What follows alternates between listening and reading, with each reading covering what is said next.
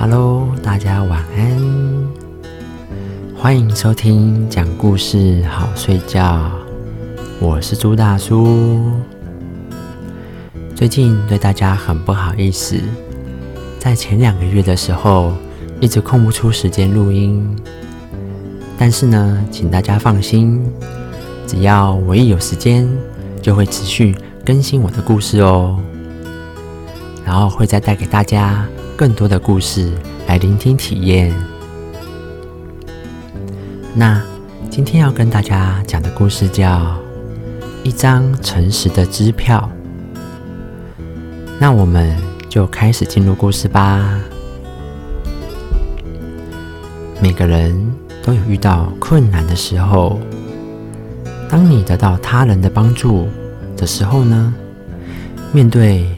本不应该属于自己的财物，是心安理得的接受，还是选择放弃呢？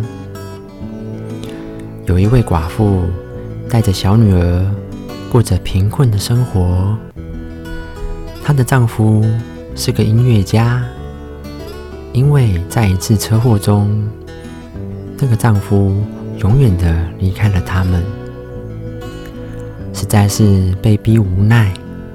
母女俩去向当地一个很有钱的商人求助。这个商人很同情他们，答应给母女一些帮助。商人就说：“你想要多少钱，尊敬的女士？”寡妇忧郁的说：“五美元就可以让我做一些小买卖，来抚养我的女儿了。”商人这个时候拿出了一张支票，在上面写了几个字，然后把支票交给了寡妇，并告诉她：“到对面的银行，您就能拿到钱了。祝您好运，女士。”这个时候，寡妇和她的女儿谢过商人，拿了支票后。匆匆的去了银行，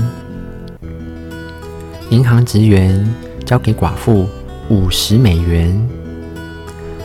当寡妇看到自己一下子拥有了这么多钱的时候，吃惊的说：“先生，我想你肯定是弄错了。”寡妇惊吓的看着手里的钱，继续说：“我只要五块美元。”您为什么要给我这么多钱呢？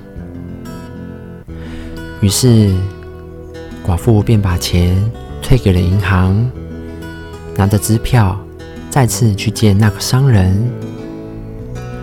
商人这时就说了：“对，是错了，我应该给的是五百美元。对于您这么诚实的人，五百美元的奖励。”也都算是少的呢。这一则故事告诉了我们，诚实是无法用金钱来衡量的。一个诚实的人不会因为金钱而出卖自己的灵魂，即使在面对困难、面对不属于自己的财物，也绝不会占为己有。人生的旅途，只有用诚实来领航，最后才不会误入歧途。那么，今天的故事就讲到这里。我是朱大叔，我们下期故事再见，大家拜拜。